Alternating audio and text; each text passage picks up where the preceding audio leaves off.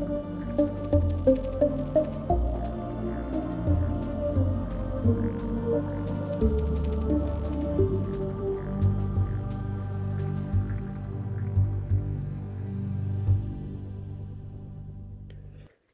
poslucháči podcastu Aktuálne o Ukrajine, naše pozvanie prijal bezpečnostný analytik Michal Smetana z katedry bezpečnostných štúdí Karlovej univerzity. Vítajte.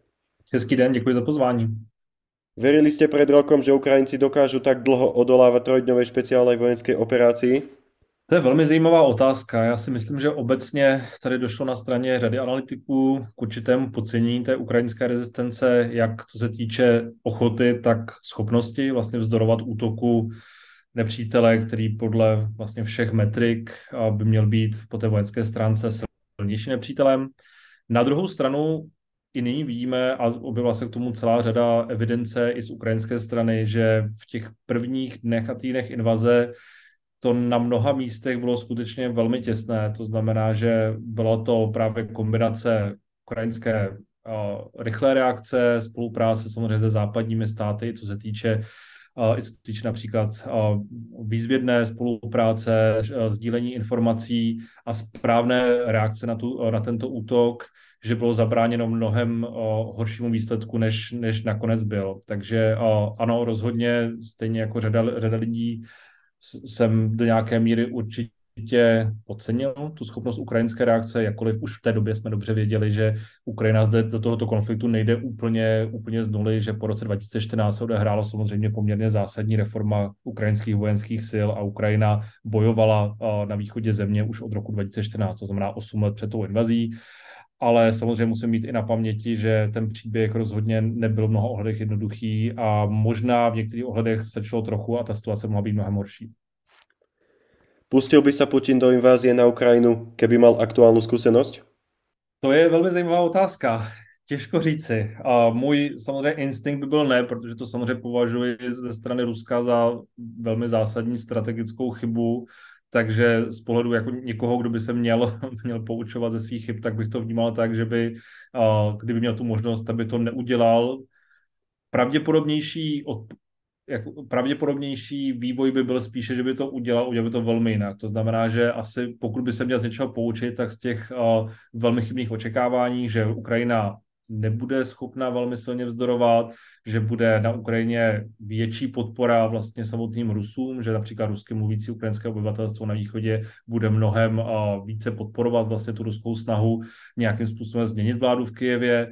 A možná a také tam byla celá řada očekávání ohledně západní reakce, kdy spíše ruské vedení mohlo čekat nějakou pomalejší a méně důraznou reakci, jako byla například v roce 2014 po nelegální anexi Krymu. Takže možná na základě toho by se poučil z těchto, z těchto špatných očekávání a provedl by tento útok ne tak, jak ho provedl, to znamená jako takovou spíše jako v úvozovkách tu, tu speciální vojenskou operaci, kdy, eh, která skutečně nepostupovala podle, podle ruské doktríny, ale možná by podnikl něco, co by se blížilo více tomu, jak Rusové jsou připraveni takovéto operace skutečně spouštět. To znamená na začátku a neudělat tu chybu, že neinformujete, neinformujete vlastní vojáky a, a pustíte se po několika osách v podstatě nepřipraveni tou velkou rychlostí, snažit se rychle dostat do hlavního města, ale spíše naopak spustit několika týdenní kampaň, kdy budete cílit pomocí strategických útoků na, na strategickou infrastrukturu a teprve po nějaké době spustíte postupný útok, kdy už budete mít i lepší podporu letectva a bude v podstatě ten celá ta situace pro vás připravená mnohem více tak, jak jsou Rusové připraveni bojovat dle vlastní doktríny.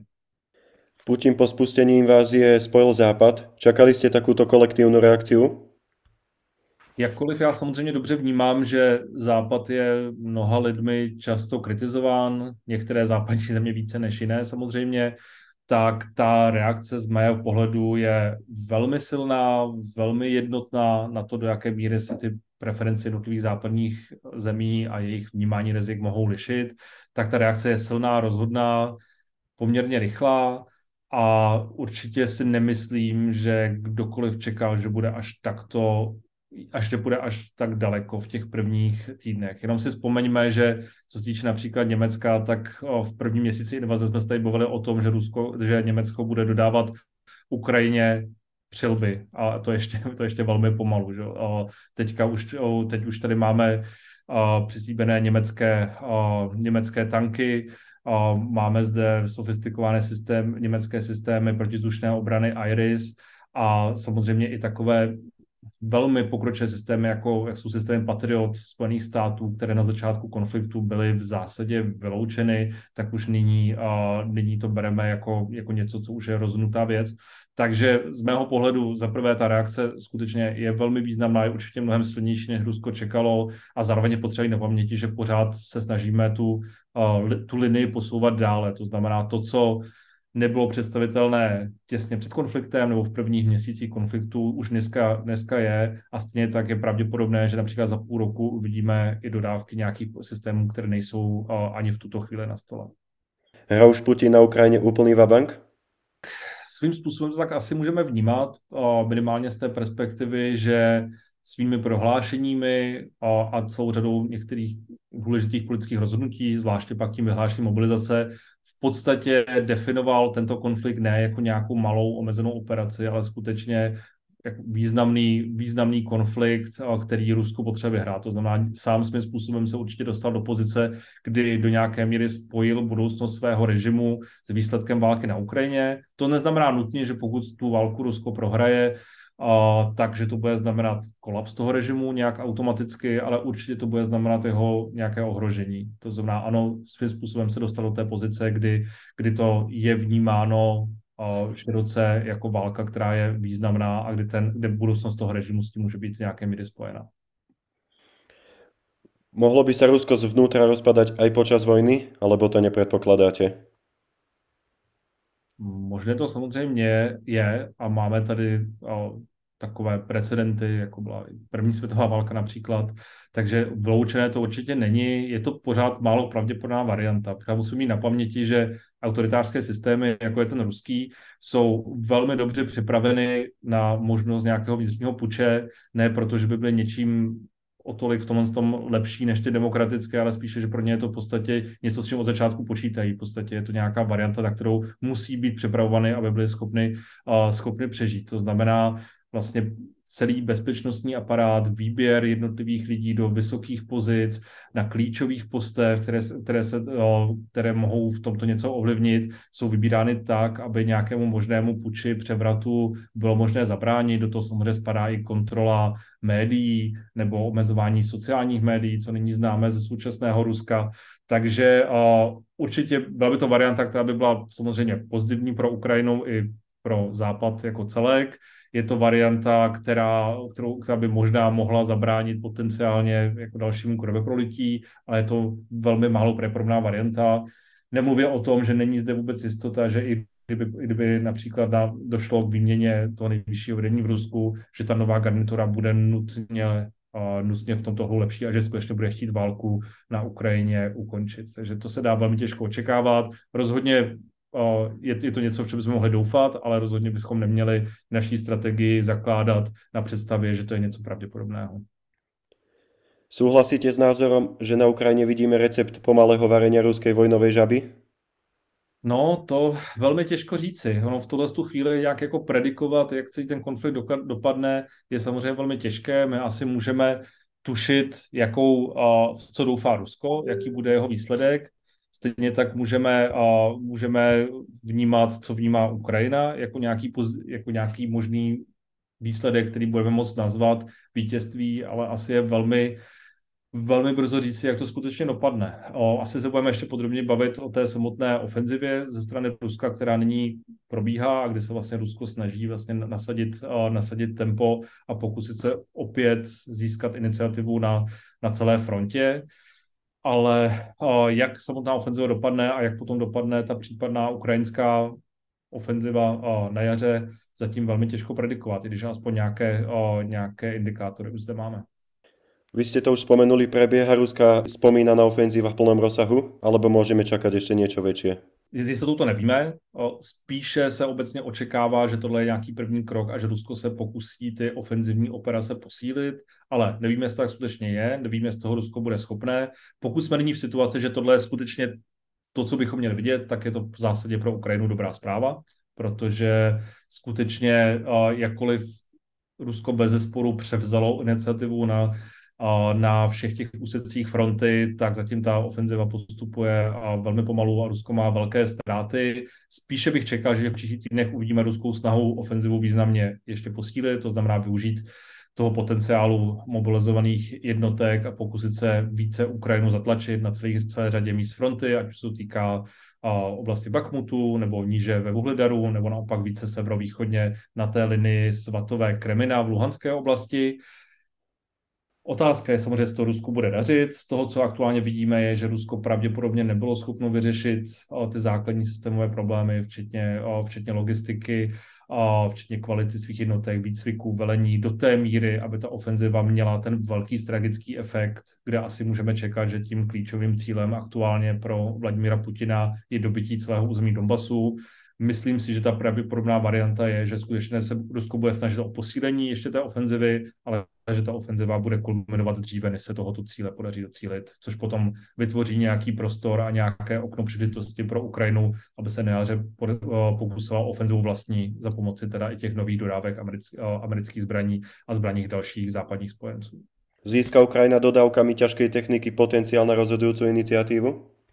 Rozhodně ty dodávky jsou významné, je tam celá řada celá řada vojenské techniky, které se možná dostává trošku méně pozornosti než tankům, ale jsou pro Ukrajinu velmi významné, jako jsou například bojová vozidla pěchoty, což je skutečně to, co Ukrajina potřebuje ve velké množství pro to, aby byla schopna provádět tu manevrovací válku a pokusit se o nějakou zásadní ofenzivu, kde opět dojde k osvobození nějakého většího teritoria, které aktuálně okupuje Rusko. To znamená, ano, je zde bez zesporu potenciál. Musíme počítat s tím, že rozhodně už to nebude probíhat tak v vozovkách snadno, jako například ta slavná charkovská ofenziva loni v září, kdy se Ukrajině podařilo velmi dobře identifikovat slabé místo Ruska, které, kde ta část fronty byla velmi slabě slabě osazená ruskými vojáky. Rusko v té době ještě nemobilizovalo, nemělo tolik živé síly na Ukrajině a v zásadě Ukrajina tohoto velmi dobře využila a byla schopná postupit velmi, velmi rychle. Potom, velmi brzo potom jsme viděli, jak to vypadá, kdy Ukrajina se snaží osvobodit území kde Rusko už těch jednotek a ta její koncentrace má výrazně více, jako to bylo v Chersonské oblasti na západním břehu Dněpru, kde skutečně Ukrajina musí mnohem více pokračovat v takové té opotřebovací kampani, kdy cíl, cílí na ty strategické cíle v cílu nepřítele a postupuje mnohem, mnohem pomalej a bohužel i za větších ztrát. Takže určitě bych nečekal něco tak rychlého, jako, byl, jako byla ta zmíněná Charkovská oblast, ale rozhodně má Ukrajina také potenciál na to, aby provedla tu ofenzivu substantivně, aby dosáhla nějakých signifikantních výsledků. Těžko se to analyzuje a předpovědá, kde by mohla Ukrajina spustit ofenzívu. Máte pravdu, je to tohle samozřejmě, jako my v tuhle chvíli nevíme a dokonce to do nějaké míry neví Ukrajina v tom smyslu, že určitě pracuje s několika kontingenčními plány, to znamená, že ne, není tak, že by měla také jeden jediný plán, jak to musí proběhnout, ale v zásadě se bude muset do nějaké míry přizpůsobit té aktuální uh, operační situaci na těch jednotlivých místech fronty. To znamená klasicky opět využít některého slabého místa a svého nepřítele. Ty dva asi hlavní operační směry, které dávají největší smysl, jsou buď teda severovýchod v Luhanské oblasti, kde opět by se mohla pokusit posunout vlastně tu linii mnohem dále na východ a dostat se i k těm vlastně blíže k těm logistickým trasám, které vedou ze severu na jih, což by Rusku velmi zkomplikovalo přítomnost na Ukrajině, takže to je jeden operační směr. Ten druhý operační směr je oblast Záporoží, kde opět by byl velmi obrovským strategickým úspěchem, pokud by se podařilo se dostat například směrem na město Melitopol, kudy vedou opět zásobovací trasy na, na jich Ukrajiny ze strany, ze strany Ruska. To znamená, určitě to jsou nějaké dva směry, které se diskutují nejčastěji a bude pravděpodobně velmi záviset na tom, jak v danou chvíli situace bude vypadat a také, jak proběhne ta aktuální ruská ofenziva. Důležitá otázka. Dostane Ukrajina západnou pomoc včas? To je bezesporu důležitá otázka a je to určitě nějaký jako apel na západ, aby v těchto věcech, v těchto věcech nemeškal. My vlastně často jsme viděli, že západ jakkoliv dává Ukrajině substantivní pomoc, tak velmi často je to až příliš reaktivní a skutečně uh, nějaké ty dodávky přicházejí pro Ukrajinu asi později, než by si Ukrajina mohla představovat, jakkoliv je proto celá řada důvodů od těch logistických po ty, po ty politické. Takže ano, doufejme, že ano. Já předpokládám, že je to jeden z důvodů, proč uh, Ukrajina s tou ofenzivou uh, musí vyčkávat a vlastně počkat na to nejenom, až dorazí ty klíčové dodávky, ale také, až bude schopné vlastně integrovat do té své vlastní vojenské schopnosti nějakým smysluplným způsobem. Takže určitě je to něco, na co, co Ukrajina uh, vznáší jako důležitý uh, aspekt, uh, který se musí dodržet, ale bez zesporu to vnímá, vnímá i západní strana, takže dejme, před, předpokládejme, že se o to, že tam ta, ta snaha je a že to, že to vnímají ty klíčové osoby jako, jako jeden z klíčových parametrů, který je pro Ukrajinu nutný. Velkým symbolem této vojny je Bachmut. Proč je to tak? Bachmut je se skutečně stal mnohem více politickým než vojenským cílem a to pro celou řadu, vlastně pro celou řadu těch jednotlivých stran, ale i frakcí. Říkám to proto, že pro Rusko je Bakhmut vlastně město, které se snaží dobít už od loňského léta, neúspěšně zatím.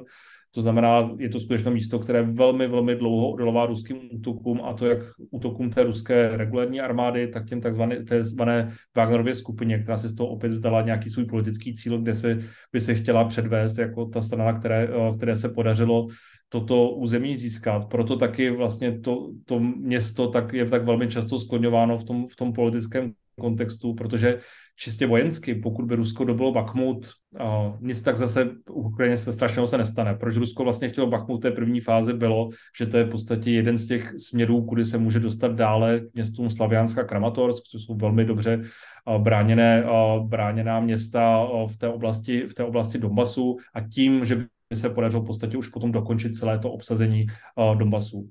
Každopádně k tomu v podstatě Rusko plenkrát potřebovalo i ten severní operační směr eh, od měst jako Kupiánsk, Izium, odkud je Ukrajina v září vytlačila. To znamená, že i v tuto chvíli bez této možnosti pokračovat ze severu, pokud by Rusko dobilo Bakhmut, tak další, ten další postup dále na západ směrem k Slavianska Kramatorsk bude velmi, velmi obtížný, je to velmi dobře bráněné a prostě se posune linie a Rusko bude mít před sebou další, další velkou výzvu a když vidíme, jak dlouho dobývalo Bachmut, tak se nedá očekávat, že tohle by bylo jakkoliv pro Rusko snazší. To znamená, kdybych to zopakoval, čistě vojensky, to by to pro Ukrajinu nebyla žádná tragédie a Ukrajina se snaží především jako najít správnou rovnováhu mezi tím, jak dlouho bude město bránit a uštědřovat vlastně těm útočníkům nějaké, nějaké zásadnější ztráty a v jaké chvíli se vlastně bude schopna se takticky stáhnout a, po, a posunout, se, posunout se dále pro Rusko, nicméně to, jak, protože to dobývá už tak dlouho a vlastně a je to velmi dlouho, co se podařilo Rusku vlastně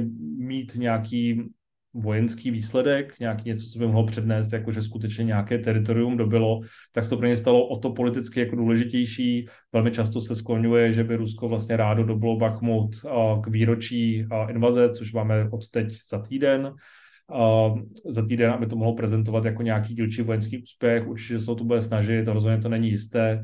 A, vidíme, že zde se ta, zde skutečně ta ruská kampaň narazila a i pokud pak mu padne, tak to bude, když si spočítáme ty obrovské ztráty, které to Rusko stálo za ty měsíce, tak skutečně po vojenské ztráce to až zase takový úspěch nebude, i když to bude Rusko snažit tak to předkládat. Je to pro Rusko to maximum, co dokážu dosáhnout? Ne nutně, to určitě ne. Samozřejmě o, řada lidí dělá tu chybu, že v první fázi příliš Rusko přeceňovalo a teď ho možná až příliš podceňuje. Pořád je potřeba říci, že a, Rusko mobilizovalo velké množství jednotek, a, nových, jakkoliv špatně vycvičených a špatně, špatně vedených a že se také z mnoha chyb, které udělalo v té první fázi války, do nějaké míry bylo schopno poučit. A o těch se taky můžeme být klidně podrobněji. Každopádně vidíme určitou schopnost adaptace na ty předchozí chyby a na vůbec jako ukrajinský způsob boje. To znamená, že pořád můžeme předpokládat, že se Rusku na nějakých dílčích místech fronty může podařit nějaký postup, to bez zesporu ano, takže buďme opatrní v tom, až příliš Rusko podcenit ale opět nevidím zde v tuto chvíli, jakou se můžu plést potenciál pro to, o co se Rusko vlastně snaží v tom velmi širším strategickém kontextu, to znamená minimálně splnit ten svůj minimální požadavek dobytí celého Donbasu. Pořád si myslím, že to je spíše v tuto chvíli nerealistické.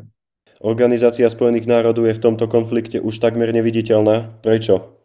No zde samozřejmě narážíme na ten základní princip, že co se týče války, tak to je o, válka jako fenomén je, o, je záležitost mezinárodní bezpečnosti a směrem k mezinárodní bezpečnosti zde máme ten klíčový orgán Radu bezpečnosti, ve kterém Rusko je stálým členem s právem VETA. Takže tam skutečně ty možnosti jsou velmi omezené. Je to pochopitelně něco, s čím se do nějaké míry potýkáme od vzniku Organizace spojených národů po konci druhé světové války, kdy během studené války jsme zde měli vlastně dva soupeřící bloky, zjednodušeně tedy východ a západ, kde Sovětský svaz, stejně jako Spojené státy a Francie a Velká Británie měli ty, měli ty permanentní křesla a křesla v Radě bezpečnosti a tím pádem mohli ty zásadní, zásadní rozhodnutí a zásadní rezoluce vetovat. To znamená, ano, zde narážíme samozřejmě na limity Organizace spojených národů.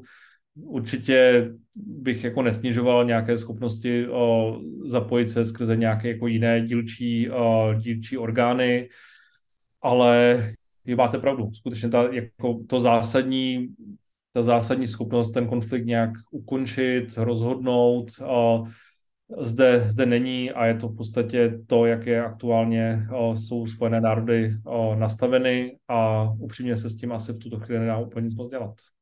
Čo hovoríte na úvahy Medzinárodného olympijského výboru umožniť Rusom účast na olympiáde v Paríži?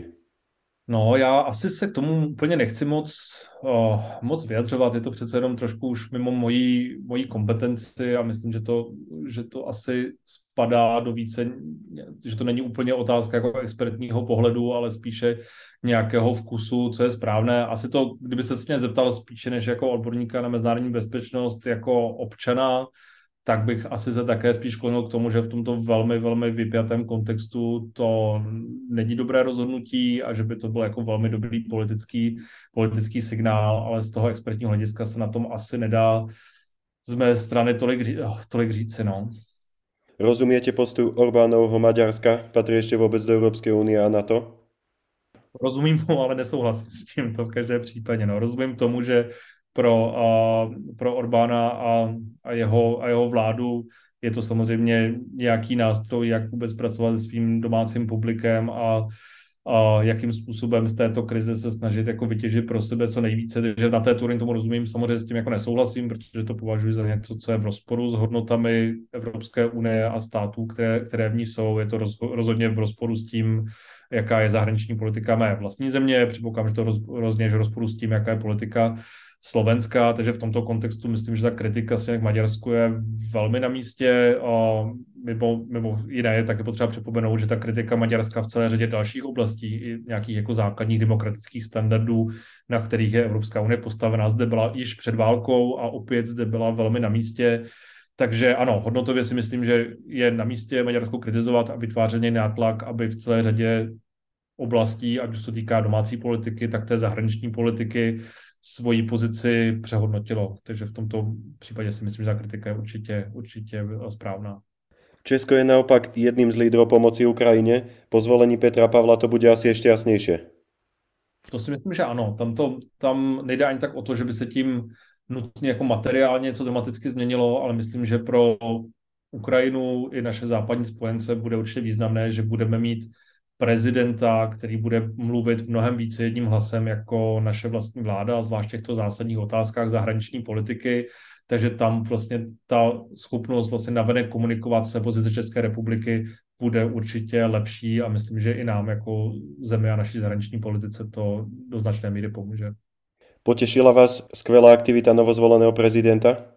Já myslím, že ohledně Ukrajiny to skutečně není velké překvapení, protože eh, Petr Pavel v tomto ohledu má tu pozici, myslím, že poměrně jasně danou. Je to samozřejmě jeho expertiza z toho, eh, co je vlastně ten jeho background, odkud, eh, co je vlastně jeho minulost, i to, jakým způsobem dával najevo své postoje v té převolební kampani. Takže určitě není překvapení, jakkoliv, jak jsem zmiňoval, jsem rád. Komunikace s médií je určitě velmi dobrá, zvlášť když to porovnáme s předchozím prezidentem, kde bych řekl, že to bylo až tak nízko té, té, té nuly, že tam by bylo zlepšení v zásadě cokoliv, ale určitě i co se bavím s kolegy no, novináři, tak, tak to vylepšení je velmi značné.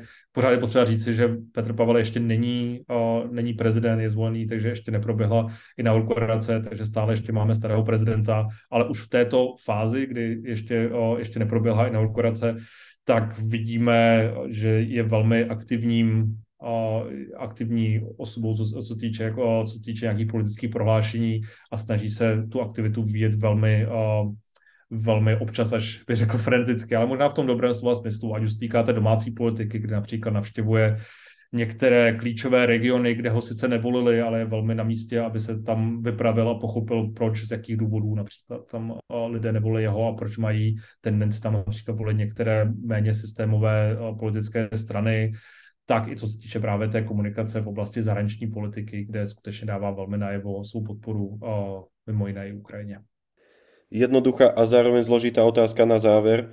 Aký bude další vývoj vojny na Ukrajině? Říkáte to správně, je to velmi, je to spíše ta složitá, je to spíše ta složitá otázka.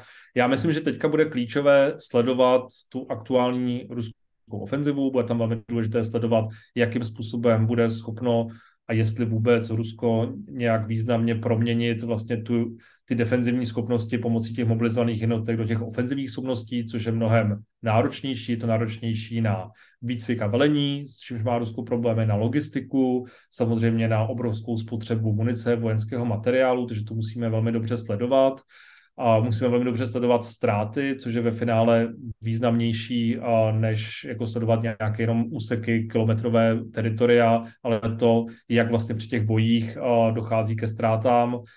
To je velmi těžké pro analytiky obecně. Zde máme velmi málo informací, takže spíše sledujeme trendy než nějaká konkrétní čísla, takže to jenom spíše zmiňuji, jako jaké jsou zde vůbec výzvy pro to chápat, kudy ten konflikt se vyvíjí i v kontextu dnů a týdnů, na tož pak nějakých měsíců. A Potom musíme samozřejmě sledovat, jak ta ofenziva bude pokračovat.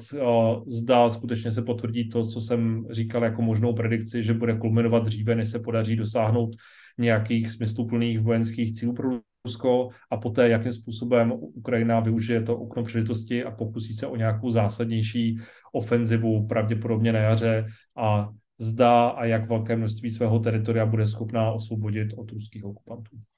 Ďakujem vám za rozhovor, verím, že na budúce budeme môcť hodnotiť výraznejší ukrajinský postup. Taky doufám a přeji všem vše dobré vám a vašim posluchačům.